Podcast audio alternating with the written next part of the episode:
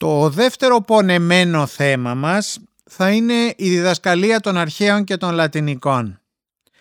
Επεκτείνομαι και στα λατινικά γιατί τα λατινικά είναι η δεύτερη ας το πούμε κλασική γλώσσα την οποία θα διδαχθούν όσοι πηγαίνουν είτε για νομικά είτε για φιλολογία και έχει την ίδια σημασία.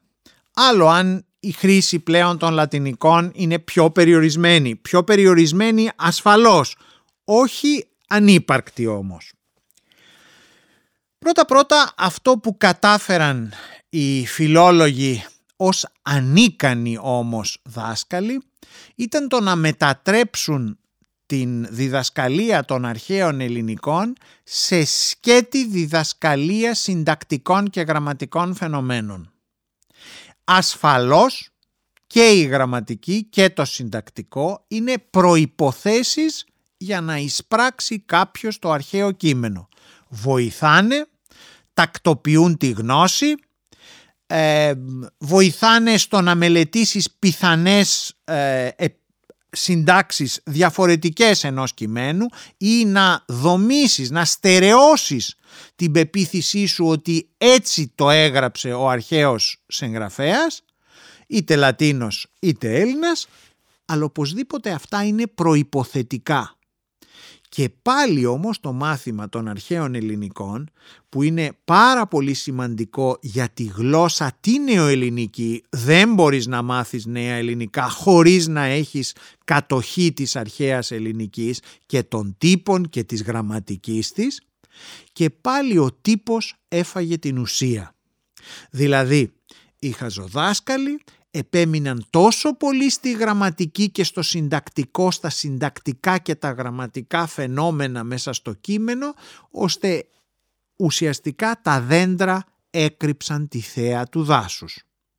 Δηλαδή πρέπει να κάτσουμε και να αναρωτηθούμε για ποιο λόγο διαβάζουμε αρχαία; Για να μάθω και να τεκμηριώσω τη γραμματική μου και το συντακτικό μου; Για να μπορώ να πω τι είναι η αιτιατική απόλυτος; Για να μπορώ να δικαιολογήσω τι είναι το δοτικοφανές επίρρημα.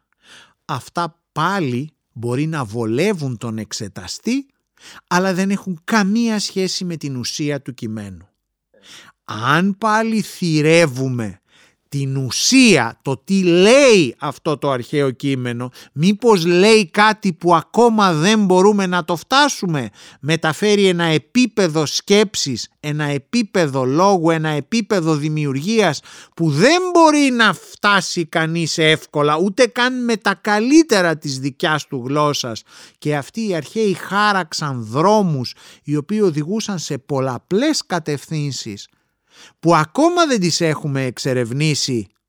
Και επομένως το θέμα δεν είναι να μείνουμε στη γραμματική και το συντακτικό αλλά να προχωρήσουμε και να δούμε τι είπαν και πώς μπορούμε εμείς σήμερα να το αντιληφθούμε και θέλετε να το πω χιδέα, να το εκμεταλλευτούμε αυτό που είπαν.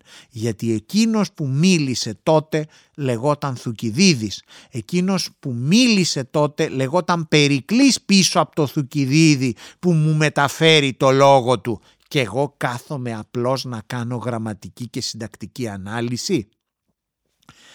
Επομένως, δεν θα ξεχάσω ποτέ ε, την κρίση ενός πάρα πολύ καλού ασφαλώς ανώτερού μου στη γνώση της γραμματικής και του συντακτικού και μάλιστα είχε γράψει και γραμματική και συντακτικό του Γεωργίου Ζικίδη.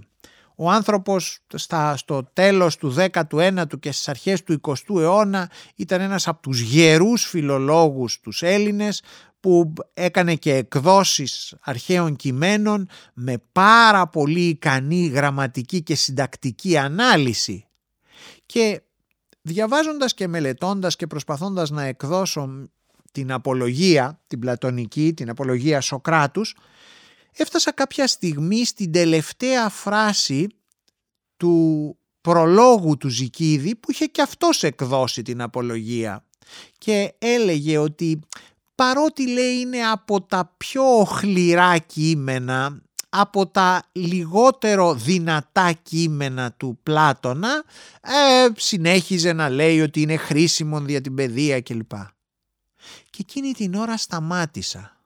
Εγώ δεν είμαι διόλου εις θέση στα σοβαρά να κάνω συντακτική ανάλυση της πλατωνικής απολογίας στο επίπεδο του Ζικίδη. Ωστόσο, η άμετρη βλακεία του να λες ότι ένα κείμενο που μάλιστα έχεις μελετήσει, το έχεις εκδώσει υποδειγματικά ως αναλυτής φιλόλογος και λες ότι είναι το ελάχιστα ας το πούμε ικανοποιητικό έργο του Πλάτωνα και έντιση δηλαδή σε κάποια σημεία είναι οχληρή οχληρός ο λόγος του Πλάτωνα μέσα στην απολογία όπου ο Πλάτωνας καταφέρνει μέσα σε 30 μόνο σελίδες να δώσει τη βασικότερα, τα βασικότερα σημεία της διδασκαλίας του Σοκράτη με τέτοιο τρόπο ώστε 2.500 χρόνια μετά να το έχουμε σε 30 μόνο μέσα σελίδες ένα υπόδειγμα του τι είπε αυτός ο άνθρωπος. Ενώ έχει γράψει άλλους 20 διαλόγους όπου μπορεί με να λέει κάποια σημεία δεν τα λέει όλα τα σημεία της διδασκαλίας του Σοκράτη ή τα αναλύει κάποια περισσότερο ή κάτι άλλο αλλά μέσα σε 30 σελίδες να δώσεις τι είπε αυτός ο άνθρωπος που δεν είχε γράψει ο ίδιος κάτι και στα σοβαρά ο κύριος Ζικίδης γνώστης και φιλόλογος να μας λέει ότι είναι ο χληρός αυτός ο λόγος του Πλάτωνα. Τι θέλω να πω; Αν λοιπόν φτιάξαμε φιλολόγους οι οποίοι ξέρουν καλή γραμματική και ξέρουν εκατό φορές καλύτερο συντακτικό μήπως το θέμα ήταν ότι δεν φτιάξαμε φιλολόγους οι οποίοι να καταλαβαίνουν τα κείμενα, να τα εκτιμούν και να βρίσκουν σε αυτά Ευαγγέλια; Νέα Ευαγγέλια κάθε φορά, κάθε γενιάς καινούριο Ευαγγέλιο με νέες σημειώσεις, με νέα πράγματα, με νέους υπενιγμούς για τη δικιά μας τη ζωή.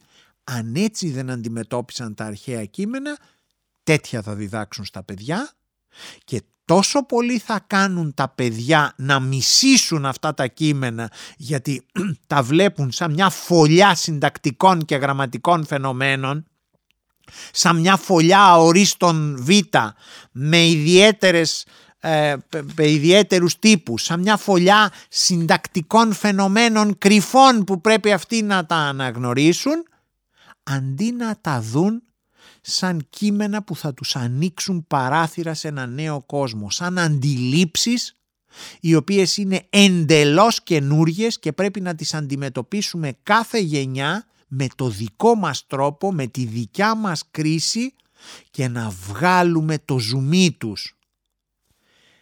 Αλλιώτικα διαβάζουμε για ποιο λόγο τον Ευρυπίδη; Για ποιο λόγο να διαβάσουμε το Θουκυδίδη ή για ποιο λόγο να διαβάσουμε τον Πλάτωνα; Μόνο για να τραβήξουμε ένα θέμα και να βρούμε σπάνια συντακτικά φαινόμενα και πάλι εξεταστικοκεντρικά να το πω έτσι να μπορέσουμε να τσακώσουμε τον αμελή μαθητή.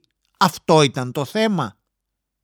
Κάναμε λοιπόν γενιές ολόκληρες παιδιών να μισήσουν τα αρχαία παρεκτός αν ήταν εντελώς μαζοχιστές και τόσο πολύ μπορούσαν να τα προσεγγίσουν ώστε να μην φοβηθούν το δάσκαλο που επέμενε στη γραμματική και στο συντακτικό. Κάναμε ανθρώπους που τα βλέπουν μονάχα ως θεματολογία, που ποτέ δεν έψαξαν, δεν έσκυψαν στα κείμενα αυτά σαν να ήταν λογοτεχνικά κείμενα, ενώ ήταν τα κείμενα μέγιστης λογοτεχνίας ακριβώς και απορούμε μετά γιατί αυτό το επίπεδο της γλώσσας. Όταν ε, υπήρξε η τελευταία περίπτωση του εγκλήματος της μητέρας που σκότωσε τα τρία της παιδιά στην Πάτρα σκέφτηκα πως αυτός που μας έμαθε που έμαθε στον ανακριτή, που δίδαξε τον ανακριτή που να ψάξει όχι στην κλινική, όχι στα μοντέλα τα ιατρικά και τα στατιστικά των τριών παιδιών εν συνεχεία που πεθαίνουν, όχι σε κανένα μυστήριο, όχι σε κανέναν άλλον ύποπτο, αλλά να στραφεί σε πρώτο ύποπτο στη μητέρα, σκέφτηκα ότι δεν ήταν άλλος από τον Ευρυπίδη. Δηλαδή, όταν ο Ευρυπίδης πριν από δυόμισι χιλιάδες χρόνια έγραψε τη Μύδια, που ουσιαστικά απηχούσε κάποιους μύθους, κάποιες μυθολογικές παραδόσεις για πρόσωπα ηρωικά άλλων εποχών, τι έδωσε στην ανθρωπότητα, έδωσε σε κάθε ανακριτή και ψυχολόγο και ψυχίατρο το κλειδί της αναγνώρισης ότι αν ποτέ δεις πεθαμένο παιδί και υποψιαστείς τη μητέρα δεν υπάρχει άλλη περίπτωση να το έκανε ούτε για να το πουλήσει, ούτε γιατί μισούσε το παιδί, ούτε γιατί προτιμούσε κάποιο άλλο παιδί από αυτό το παιδί. Υπάρχει από πίσω ζήλια προς το σύζυγο. Μια μάνα δεν σκοτώνει ποτέ το παιδί της, ποτέ είναι ζήτημα ενστίκτου, δεν σκοτώνει ποτέ το παιδί της παρεκτός για ένα δυνατότερο ένστικτο που είναι το ερωτικό προς το σύζυγο. Αν είναι παρατοποθετημένο, λάθος τοποθετημένο το ερωτικό της ένστικτο, μπορεί να φτάσει και στη δολοφονία των παιδιών της, στην παιδοκτονία. Ποιος μας το μάθε αυτό, να μην ψάχνουμε ούτε οικονομικά κίνητρα, ούτε κίνητρα παραμέλησης, ούτε κίνητρα ότι ας πούμε ήθελε να κάνει τη ζωή της αυτή η μητροκτόνος και κουράστηκε από την επιμέλεια των παιδιών, ούτε κίνητρο να την εκβίασε κάποιος, να ήθελε να της πάρει τα παιδιά για όργανα, ένα μόνο να ψάξεις αν έχεις παιδοκτονία. Μήπως υπάρχει θέμα με το σύζυγο, μια μάνα μόνο γι' αυτό το λόγο μπορεί να σκοτώσει τα παιδιά της. Ούτε σχιζοφρένεια ούτε τίποτα άλλο, μόνο γι' αυτό και να που σχεδόν βγαίνει τώρα για όσους παρακολουθούν τα τεκτενόμενα στην υπόθεση πως βεβαίως και υπήρχε αυτό και το, ήταν το μοναδικό κίνητρο. Άρα λοιπόν όταν διαβάζουμε Ευρυπίδη Μύδια, όταν διαβάζουμε Σοφοκλή, Δίποδα ή Αντιγόνη, οι άνθρωποι αυτοί βρήκαν και μας έδωσαν μέσω της λογοτεχνίας μεγάλες ιδέες για τον άνθρωπο μεγάλα κλειδιά για την κατανόηση της ψυχολογίας. Τόσο μεγάλα κλειδιά που δυόμισι αιώνες μετά ο κάθε Φρόιντ έρχεται και μιλάει για ειδipόδιο σύμπλεγμα. Δεν μιλάει για σύμπλεγμα μεταξύ μητέρας και γιου το λέει ειδipόδιο ένας Φρόιντ το κατάλαβε πως αυτοί οι άνθρωποι μας δώσανε συμβολικά μέγιστες ερμηνείες τις οποίες όχι απλώς δεν ξεπεράσαμε αλλά κάθε φορά πρέπει να τις ξαναδούμε μήπως και κάτι δεν διαβάστηκε καλά ή, πως, ή μήπως κάτι τώρα πια είμαστε σε θέση μετά από δυόμισι χιλιάδες χρόνια να το καταλάβουμε. Ο Σοφοκλής με τον Έαντα για παράδειγμα αν το δούμε έτσι ίσως δεν είναι τόσο γνωστό, ο Έας είναι μία προσωπικότητα, το μεγαλύτερο παλικάρι των ομυρικών επών, έτσι έχει μια ασπίδα τρομερή, είναι πανύψηλος, είναι θηρίο, νικάει όλους τους εχθρούς, μυαλό δεν έχει ο Κακομύρης πολύ, αλλά είναι φοβερός μαχητής έτσι και είναι μπροστάρης σε όλους τους πολέμους που γίνονται με την Τρία και στο τέλος ζητάει τα όπλα του Αχιλέα που έχει πλέον πεθάνει και του τα κλέβει ο Πονηράντζας, ο Μούργος ο Οδυσσέας. Καταφέρνει δηλαδή να πείσει πως είναι δικά του, πως του ανήκουν περισσότερο του Οδυσσέα, πως δηλαδή τα όπλα του, του πρώτου παλικαριού ανήκουν περισσότερο σε αυτόν που έχει μυαλό να τα πάρει και όχι απλώς μούσκουλα μης να τα διεκδικήσει. Και εκεί λέει τρελαίνεται ο Έαντας, έτσι μας περιγράφει ο Σοφοκλής σύμφωνα με την παράδοση και αρχι... του μπαίνει η ιδέα να σφάξει όλους τους συντρόφους του που τον αδίκησαν και τον Αγαμέμνονα και τους πάντες και βγάζει λέει το σπαθί του νύχτα και επιτίθεται μόνο που αντί να επιτεθεί στα, στους συστρατιώτες του και τους συμμαχητές του ας το πούμε έτσι τα χάνει λέει, πέφτει πάνω στη στάνη που είναι εκεί δίπλα στη σκηνή του και αρχίζει και σφάζει τα πρόβατα. Μόλις καταλάβει τι έχει κάνει, βουτυγμένος μέσα στο αίμα, συλλαμβάνει ότι πλέον έχει χάσει τα λογικά του και αυτοκτονεί. Αυτή η ιδέα θα έλεγε κανείς, ωραία να την παρακολουθήσω, ναι μια ενδιαφέρουσα ιστοριούλα.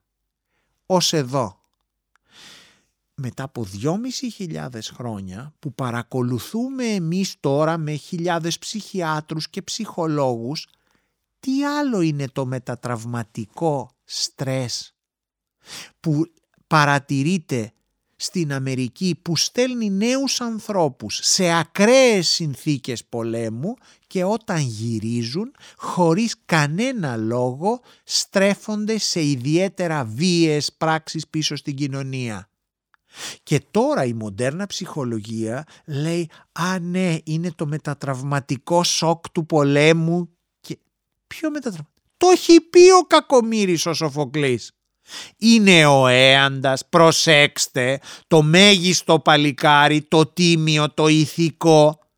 Αυτό που ποτέ δεν σκέφτηκε αν πρέπει ή δεν πρέπει να εκτελέσει το καθήκον του πολεμώντας και σκοτώνοντας αμήλικτα τον εχθρό, θα έρθει η ώρα μέσα που όταν νιώσει πως η κοινωνία το αδικεί, για να μην πω κάθε φορά θα νιώσει γιατί πώς μπορεί η κοινωνία να ξεπληρώσει ένα τόσο βαρύ χρέος σαν και αυτό που έχει δημιουργήσει ο πρώτος ήρωας, όταν θα έρθει λοιπόν η ώρα και θα νιώσει αδικημένος θα καταφύγει στο μόνο καταφύγιο που έχει, στη βία. Την τυφλή βία απέναντι στους άλλους και φυσικά στην αυτοκτονία.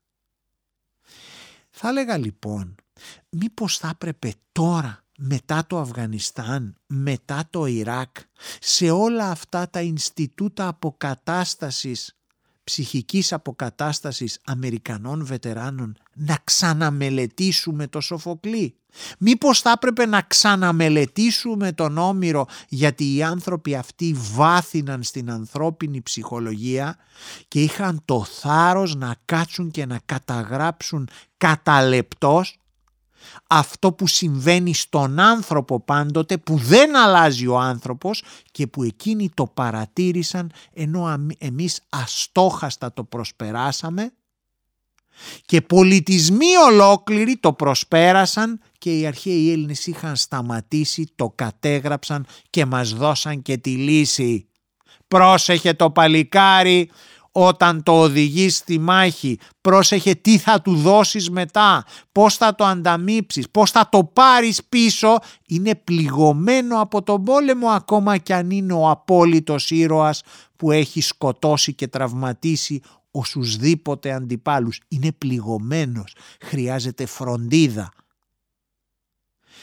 Αυτά λοιπόν τα πράγματα πρέπει να κατανοήσουμε από τους αρχαίους και όχι απλώς να μείνουμε στο αν είναι υποκείμενο, αντικείμενο, κατηγορούμενο ή απο, ε, απαρέμφατο απολύτως χρησιμοποιούμενο. Και τι να πει κανείς για άλλα κείμενα, τι να πει για μέγιστα κείμενα ε, του, του Θουκυδίδη ή του Αριστοτέλη ή άλλα κείμενα από που πώς να μην αντλήσω εγώ όλα τα διδάγματα για τη δημοκρατία τη σημερινή από ένα κείμενο που έχει προδιατυπώσει ο Περικλής ο ίδιος που σκέφτηκε για τη δημοκρατία και είπε αυτή είναι η δημοκρατία μου εντός εισαγωγικών και όρισε πέντε φράσεις και αυτές ακόμα δεν έχουμε καταφέρει εμείς να τις αξιοθούμε σαν επιτεύγματα της δημοκρατίας. Όταν λέει δηλαδή ο Περικλής ότι όχι απλώς πρέπει να αφήνεις τον άλλον στην ιδιωτική του ζωή να κάνει ό,τι θέλει και να συμπεριφέρεται όπως θέλει αλλά δεν πρέπει καν να προσθέτεις λέει στο πρόσωπό σου γκριμάτσα για αυτό που βλέπεις να κάνει ο άλλος γιατί μπορεί να μην τον βλάπτει η γκριμάτσα σου αλλά οπωσδήποτε τον στενοχωρεί όταν θέτει τέτοιας ποιότητας κανόνα για το πώς να συμπεριφέρεσαι εν κοινωνία προς το διπλανό μας που δεν το έχουμε φτάσει εμείς που βλέπουμε με απέχθεια και απαξία είτε τη γυναίκα η οποία εκδίδεται είτε τον άντρα που είναι ομοφιλόφιλος είτε τον ναρκωμανή και περνάμε δίπλα εμείς στο πεζοδρόμιο κάνοντας μια γκριμάτσα ότι κοίταξε τι κατάσταση, κοίταξε που βρίσκεται ο άνθρωπος, κοίταξε που έχει ξεπέσει και έχουμε τον Περικλή να λέει ότι στην ιδανική δημοκρατία του δεν πρέπει καν αυτό να κάνεις γιατί εφόσον είναι προσωπικό του θέμα και εσένα δεν σε αφορά πρέπει να προσπεράσεις χωρίς να δείξεις τη δικιά σου απαξίωση έτσι διότι αλλιώτικα ζούμε σε μια κοινωνία. Και ουσιαστικά τι προλέγει ο Περικλής προλέγει του ωφελημισμού τη μεγάλη ιδέα πως η ευτυχία του ενός διαχέεται σε όλη την κοινωνία όπως και η δυστυχία του. Αν του προκαλείς και μόνο με την γκριμάτσα δυστυχία αυτή τη δυστυχία θα τη βρεις μπροστά σου, τα παιδιά σου θα τον βρουν δίπλα, εσύ θα τον αντιμετωπίσεις σαν κοινωνία. Ενώ αν απλώς προσπεράσεις με σεβασμό εφόσον εσένα δεν σε αφορά δεν σε πληγώνει ή δεν σε ενοχλεί αυτό το πράγμα εσένα προσωπικά τότε ουσιαστικά του ελαφραίνεις το βάρος και άρα ελαφραίνεις ένα βάρος από όλη την κοινωνία. Αν αυτά δεν καταλάβουμε από τον επιτάφιο του Περικλή, τότε τι καταλάβαμε; Το συντακτικό. Και αν επίσης δεν κάνουμε τις μέγιστες συναρτήσεις μεταξύ κάλβου που λέει το ίδιο πράγμα το δεύδεμον, το ελεύθερον, το δελεύθερον, το εύψυχον λέει ο Περικλής. Και τι άλλο λέει ο Κάλβος στα δικά του, έτσι, για πραγματικά, για τη γενναιότητα; Ότι αυτή είναι η βάση της ελευθερίας. Θέλει αρετήν και τόλμην η ελευθερία. Δηλαδή η ελευθερία κατακτιέται με το σπαθί. Μα το λέει και ο Σολομός. Αν αυτά δεν συναρτήσεις με τον επιτάφιο, για να δεις ποιοι τα είπαν και πώς τα είπαν και πώς θρεμένοι με αυτές τις αξίες τα λένε σήμερα, τότε τι κάνεις; Το συντακτικό, ποιο είναι το κατηγορούμενο και ποιο είναι το υποκείμενο; Αυτό είναι το θέμα. Εδώ λοιπόν σε όλη την παιδεία φέραμε ανθρώπους που δεν κατάλαβαν πραγματικά τα αρχαία κείμενα, δεν προσπάθησαν να σκύψουν και να πιούν νερό σε αυτές τις πηγές πραγματικά του ανθρώπινου πνεύματος, δεν τις θεώρησαν ότι είναι τα πρώτιστα, τα μέγιστα κείμενα και ας περάσαν 2.500 χρόνια και τα διδάσκουν απλώς σαν θεματολογία αποκομμένα στους μαθητές κοιτάζοντας να βρουν κι άλλο ένα ρήμα με ανώμαλους χρόνους ή ανώμαλους σχηματισμούς. Κανένα παιδί δεν τα αγαπάει, τα μισούν αυτά και από το σπίτι επίσης τους μαθαίνουν ότι είναι άχρηστα, ότι δεν πρόκειται να τους δώσουν καμία απολύτως γνώση και δεν έχουν κανένα ενδιαφέρον στο σημερινό κόσμο. Ενώ μόνον αυτά έχουν. Μόνον αυτά συνιστούν παιδεία. Γιατί ας μην γελιόμαστε, τα άλλα, τα θετικά λεγόμενα μαθήματα είναι εκπαίδευση. Είναι τεχνικές γνώσεις για να μάθετε να λύνετε ένα συγκεκριμένο και μάλιστα πολύ συγκεκριμένο πρόβλημα. Και με, μια, με έναν πολύ συγκεκριμένο τρόπο.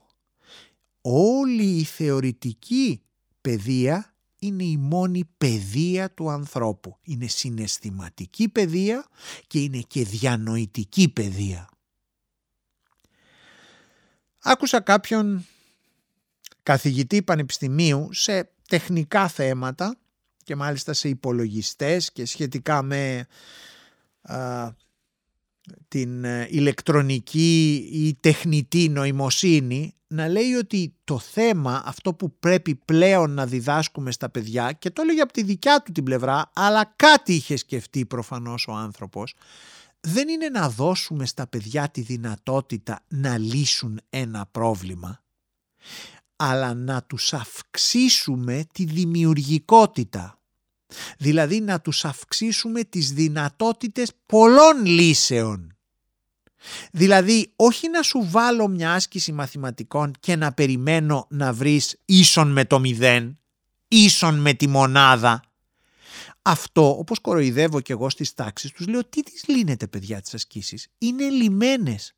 Αυτές οι ασκήσεις είναι λιμένες που κάθεστε και λύνετε και σας βάζουν οι καθηγητές σας. Είναι στο πίσω μέρος του βιβλίου ή στο λισάρι. Δεν έχουν καμιά αξία. Το θέμα είναι τι καινούριο θα βγάλετε εσείς. Και όταν μου λένε μα ξέρετε είναι προϋπόθεση να μάθουμε να λύνουμε δευτεροβάθμιες εξισώσεις τους λέω δηλαδή εσείς κάνετε προπόνηση τώρα. Κάνετε εκπαίδευση δεν τρέχετε πράγματι για μια ανάγκη, κάνετε προπόνηση τρεξίματος, κάνετε σημειωτών. Δεν πετάτε πράγματι ακόντιο, δεν κρατάτε τίποτα, κάνετε απλώς ασκήσεις ενδυνάμωσης μειών. Σε αυτό καταναλώνεται η εκπαίδευσή μας. Έλεγε λοιπόν ο άνθρωπος από τη δικιά του την πλευρά ότι δεν πρέπει πλέον να ρωτάμε ένα παιδί ε, 5 και 5 πόσο κάνει ίσον και να βγα... μας πει 10. Αυτό λέει είναι λιμένο. Το κάνουν οι υπολογιστές πολύ καλύτερα από τους ανθρώπους. Δεν το χρειαζόμαστε πια αυτό. Τώρα χρειαζόμαστε λέει κάτι άλλο. Χρειαζόμαστε να βρεις τις πολλαπλές λύσεις είτε με τη φαντασία είτε με τη δημιουργικότητά σου είτε με την πρωτοτυπία σου. Και την ώρα που το έλεγε σκεφτόμουν και έλεγα τι εννοεί ακριβώς; Και προσέθεσε 10. Να δώσετε έναν αριθμό στο παιδί, το 10, και να του πείτε πώς μπορώ να φτάσω στο 10. Η πρώτη απάντησή σας θα είναι 5 και 5. Η δεύτερη θα είναι όχι. Μπορώ να κάνω και άλλους πιθανούς συνδυασμούς. 1 και 9, 2 και 8, 3 και 7 όταν τελειώσουμε με τους 10-12 αυτούς συνδυασμούς, 3 ε, και 3 και 1, μετά για να πάμε παραπέρα δημιουργικότητα. Προσέξτε, το έλεγε ο άνθρωπος καθαρά στο χώρο των απλών μαθηματικών. Ε, ότι ας πούμε 2 επί 5 μπορώ και με πολλαπλασιασμό, μπορώ και με διέρεση, 20 δια του 2 Μπορώ και με αφαίρεση 12 μείον 2 Μπορώ και με ρίζα. Ρίζα του 100 ας πούμε. Μπορώ και με κλάσμα. Μπορώ και με άλλους τρόπους. Με πόσους, αν κάτσεις και το σκεφτείς, το 10 μπορείς να φτάσεις με εκατοντάδες τρόπους.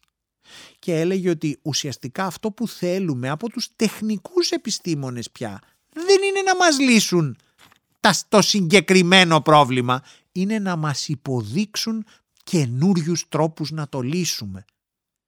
Αλλιώτικα έχουμε υπολογιστές. Τώρα εγώ θα πω το εξής. Όλα αυτά στο τεχνικό πεδίο της εκπαίδευσης βλέπουμε πόσο διαφορετικό είναι αυτό που θέλουμε, που ζητάμε από τον αυριανό άνθρωπο σε σχέση με την εκπαίδευση, με την παιδεία. Δηλαδή, τι θέλουμε τώρα, απλώς να μας ερμηνεύσουν το γραμματικό τύπο και το συντακτικό πάνω σε αυτό που το χωρίο που βρήκαμε του Πλάτωνα ή να μου δώσεις τις πολλαπλές ερμηνείες που μπορείς να αντιληφθείς εσύ ή να δώσεις ή να αναγνώσεις με διαφορετικό τρόπο τον Πλάτωνα. Θα μείνεις στη μία έννοια, στη μία σημασία της λέξεως ή θα ακούσεις από κάτω και τα άλλα νοήματα και τους άλλους ήχους. Επομένως, αυτός που διδάσκει γραμματική και συντακτικό εξαφορμής του μικρού θέματος που έχει να βγάλει στη μία ώρα του φροντιστηρίου του είτε το κάνει το μάθημα στο σχολείο είτε στο φροντιστήριο αυτός δεν δίνει τίποτε άλλο στο παιδί παρά έτοιμη τροφή που δεν θα του χρειαστεί ποτέ. Ουδέποτε θα συναντήσει μπροστά του τον Περικλή που θα τον ρωτήσει τι είπα στον επιτάφιο. Αυτό είναι βλακώδες.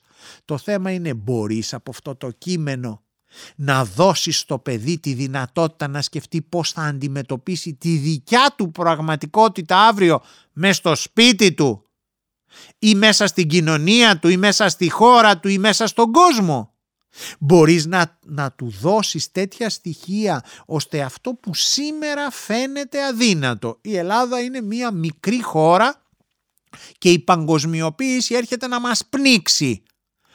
Μπορείς την παγκοσμιοποίηση εσύ να την προσλάβεις ως στοιχείο δύναμης για τη δικιά σου τη χώρα.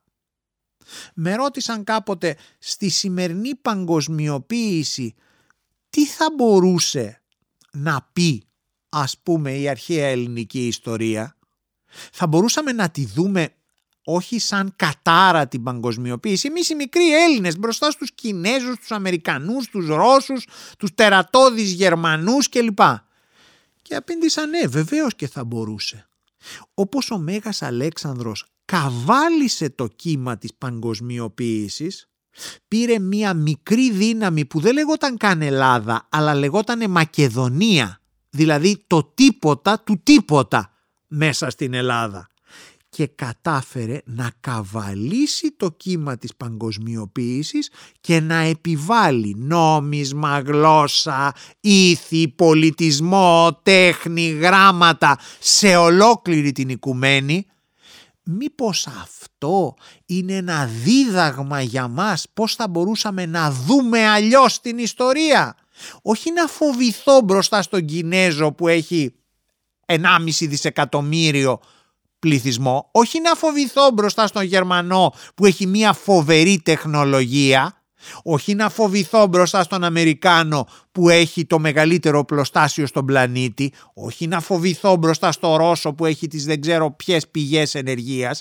αλλά να μπορέσω αυτή την παγκοσμιοποίηση να τη δω σαν ευκαιρία για να βγω εγώ επάνω. Όπως ακριβώς από αυτό το τερατώδες κύμα έτσι πολιτιστικό βγήκε πάνω ο Αλέξανδρος ένας μόνος του επικεφαλής ενός μικρού λαού άντε μάζεψε και τους Έλληνες απέναντι σε μια περσική αυτοκρατορία που θα μπορούσε να συγκριθεί με ολόκληρο το δυτικό κόσμο. Επομένως είναι το θέμα να μελετήσω τον Αλέξανδρο και να ξέρω με πόσους στρατιώτες νίκησε σε μία μάχη ή μήπως είναι το θέμα να δω πως εγώ θα μπορούσα να αντιληφθώ το θέμα ελληνική επέκταση μέχρι την Ινδία. Αν παραμείνω ανόητος και κάτσω απλώς να μελετάω τα στοιχεία της ιστορίας, τότε η ιστορία δεν έχει να μου δώσει τίποτα παρά μόνο χρονολογίες, λεπτομέρειες, αριθμούς νεκρών σε μάχες και τέτοια πράγματα. Αν κάτσω και εδώ πώς οργάνωσε αυτός τότε, με ποιες ανάγκες και ποιες εναλλακτικές είχε και πώς ανταποκρίθηκε εκείνος στις δυσκολίες, τότε μόνο μπορεί να βρω πέντε διαφορετικές πιθανές λύσεις για το δικό μου το πρόβλημα. Οι άνθρωποι είναι οι ίδιοι, οι δυνάμεις είναι οι ίδιες, η παραγωγικότητα της γης ίδια, η γεωγραφία εμπολής ίδια, οι στρατηγικές σχέσεις και οι ψυχολογικές σχέσεις των ανθρώπων εμπολείς ίδιες, τα οικονομικά παράλληλα, άρα πώς όχι; Είναι σαν να κάνω πείραμα in vitro την ώρα που μελετάω την ιστορία του Αλεξάνδρου, του Πελοποννησιακού πολέμου. Πείραμα που δεν έχω τη δυνατότητα να το κάνω παρά μόνο να νεκραγεί ένας νέος πόλεμος στις μέρες μου.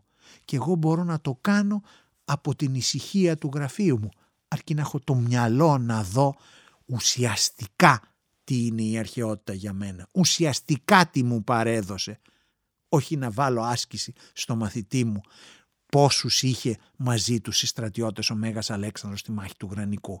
Και αν ήταν το 324 ή το 334 ή το 336. Επομένως, ναι, θα πρέπει να κινηθούμε σε μια άλλη νοοτροπία διδασκαλίας των αρχαίων. Πρώτα-πρώτα να είναι διδασκαλία αρχαιογνωσίας και όχι στενά αρχαίου κειμένου.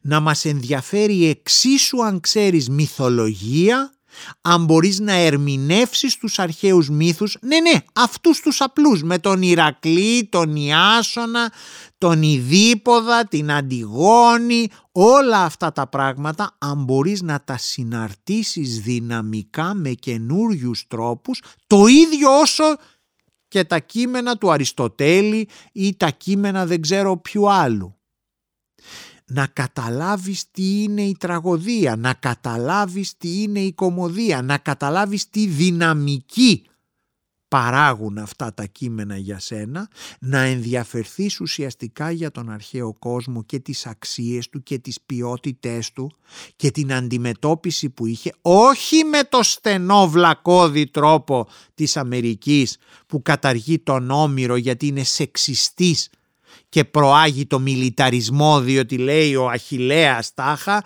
βεβαίως είναι ένας ήρωας ο οποίος διψάει για αίμα και εκδίκηση α δεν είναι πολιτικά ορθόν αυτό μου θυμίζει τον Καβάφη α δεν μ' αρέσει το τετράστιχον αυτό και ποιος σε ρωτάει εσένα ρε αν σ' αρέσει; Εσύ που δεν κατάλαβες τίποτα. Α, δεν είναι σωστό, είναι σεξιστής ο Αχιλέας γιατί είχε ως ε, δούλα του σεξ, έτσι μου την είπε ένας μαθητής μου, ε, την Βρυσίδα.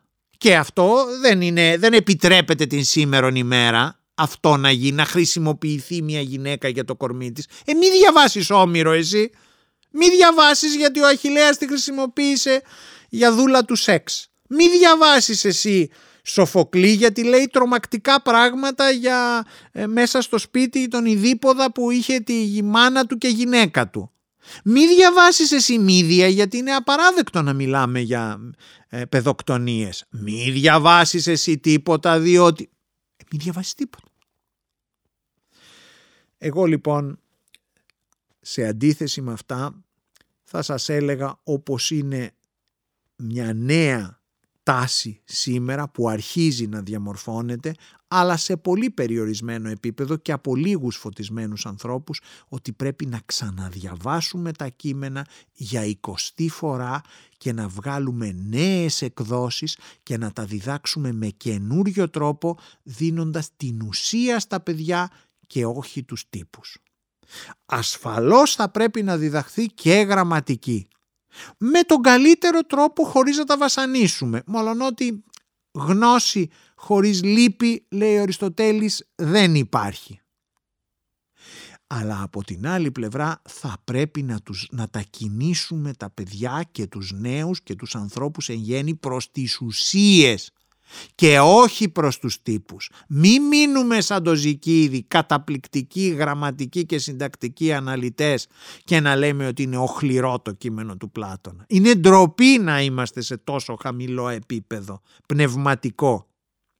Και να μην ξεχνάμε επίσης ότι ο άνθρωπος για να διαμορφωθεί χρειάζεται κατά πρώτιστο μία συναισθηματική αγωγή να, να μην είμαστε δηλαδή συναισθηματικά αναλφάβητοι. Και αυτό δεν μπορεί παρά να γίνει με την επαφή μας με τη μεγάλη λογοτεχνία που τα μελέτησε όλα αυτά, τα είδε, στοχάστηκε, προβληματίστηκε, βασανίστηκε, έδωσε κάποιες λύσεις πρότυπα, όχι πάντοτε οριστικές, ανοιχτές και στις οποίες εμείς αν δεν εθιστούμε θα πρέπει πρώτα να δούμε την κάθε μητροκτόνο, τον κάθε συζυγοκτόνο και να κάτσουμε να σκεφτούμε ενώ μέσα από τη λογοτεχνία μας έχουν περιγράψει υποδειγματικά τα μέγιστα των εγκλημάτων, τα μέγιστα των παθημάτων της ανθρωπότητας όλης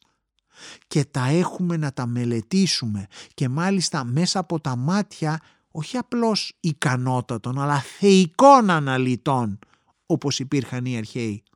Συζητάω για ένα άλλο μάθημα λοιπόν που θα έπρεπε να γίνει με άλλη αντίληψη και με άλλους ανθρώπους πάνω στην έδρα για να μπορέσει πράγματι να πάει μπροστά η παιδεία των αρχαίων και να κερδίσουμε και γλωσσικά και από όλα τα άλλα βέβαια και από όλες τις άλλες πλευρές.